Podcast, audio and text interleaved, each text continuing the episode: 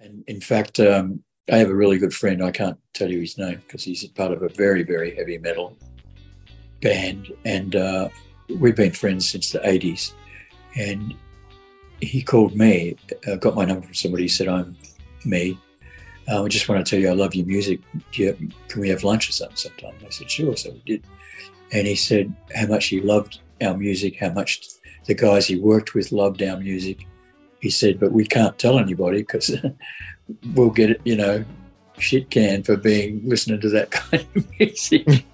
That's funny. That's funny. I wonder who to sing. Who could it be? A heavy metal band, a big heavy metal band. You'll never give it up, but um, no, you can't give away the secret. Would it be okay? Well, I wouldn't consider Guns N' Roses a heavy metal, but if I was going to pick, I'd pick either an Axl or a James Hetfield from Metallica.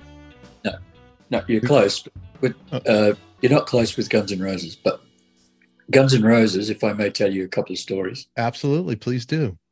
the guy that used to do our security, uh, Doug Goldstein, his name is. I know Doug. Yeah, Oh well, well he ended I used man- to play in a band with Gilby Clarke of Guns N' Roses and Steven Adler, the original drummer. Wow, Yeah, I'm not just an ordinary podcast. I'm a musician that's easy to talk to. So, well, that's great. yeah. Welcome to Artist on Record, your ultimate intimate conversation with your favorite artist in the hot seat from Air Supply, the legendary Mr. Russell Hitchcock. Today in this clip, Russell meets Axl Rose. managed Guns N' Roses, and uh, he called me, and I was living in LA then, and he said, "I got some good news and some bad news," and I said, "Okay, I don't care what you give me first. And he says, "Well, the good news is Axl wants to have dinner with you," and I said, "Okay, what's the bad news?" And he said he wants to have dinner with you tonight, and I said, "Okay." So we went to uh, this place in LA that I used to frequent uh, in the early days called the Rainbow. Have you been there? Of course. Yeah. Very well. I know very well. Uh, anyway, uh, I was there for a little while, and Axl came in with Doug and sat down, and and Axl raved about what a great singer I was, and you know, and I don't, I don't take compliment well, you know, I just go thanks, and that's what what are you supposed to say, you know? Anyway, he said, uh, you you you have the record for holding the longest note on a song on a love at the end, and I said, you know, whatever. I mean, that's not even. I don't even think about that. It was just, you know, whatever it was, you know. And he Yeah. said, "Do you mind if I re- recorded a song and held a note longer than you?" And I said, "What are you asking me for, dude? You know, do, do what you want. I mean, do what you want. I mean, great." That is funny. we had a nice dinner and and um, he left and I left and sometime later Doug called me and he said what are you doing on the weekend and I was at home for a bit then it was one of our low periods of touring Yeah. and he said uh, Guns N' Roses are playing the Freddie Mercury memorial concert at Wembley. You want to go? And I said I'd love to but I can't afford to. And he said no no you you've you've treated me unbelievably when I was with working with the band, and I'll I want to fly you over there. Everything's taken first class hotel, blah blah blah blah. And I said, awesome, you know, and I was thrilled to death because I got over there and the Friday night before the show, well, I flew on the same plane as everybody but Axl, and um, it was in the old days where there was a lounge in the front of the plane and we were having drinks sitting around Yeah. the table. And uh, so I got to the hotel and uh, I went down to the bar, which was my my go-to. Anywhere I got into, I'd go to the bar. And uh, Slash was there and some other guys. I think Joe Elliott and I can't really remember. And they were all singing songs, and we were singing. I was singing with them, and it was just.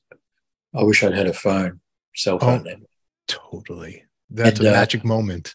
Yeah. Anyway, the next day they picked me up and take me to Wembley, and you know I was I was walking past Annie Lennox and David Bowie and and uh, you name it, uh, George Michael, Elton John, and I was just blown away because I'm a fan still more than I'm anything, you know.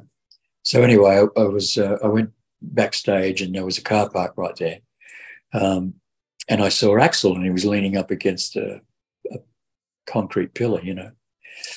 And I went up and I said, "Hey, Axl, what's going on?" And he looked at me And uh, I was embarrassed already straight away, you know. And I said, Yeah, I met you at the Rainbow. I had dinner with you and Doug Russell, Air Supply. And he goes, uh, Don't recall. really? And uh, I, I had a two two word uh, bye bye to him, and I just left. I thought, what a dick, you know. Wow. And then the, at the, in the dressing rooms, they were all pipe and drape, just with a card with the name of the act on it, you know.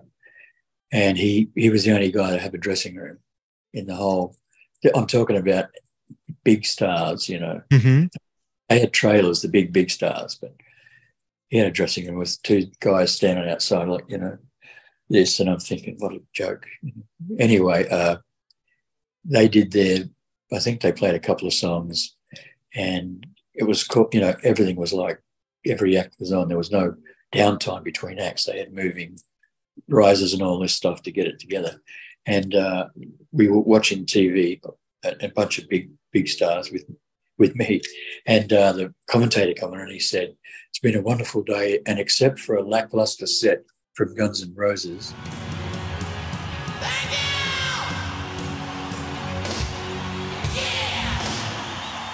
and and uh, doors burst open and Axl goes, Where is that? I'm going to kick his ass. And, hey, what? And everybody's looking at him like, Why don't you just sit down, bro? You know, you ain't that important in the scheme of things today. That was Mr. Russell Hitchcock. We'll be releasing more clips of my conversation with Russell. Make sure you subscribe, hit the bell to be notified. And if you want to see this episode unedited right now, join our members only club right here on YouTube. Until then, we'll catch you all later. And remember, who loves you, baby? We do.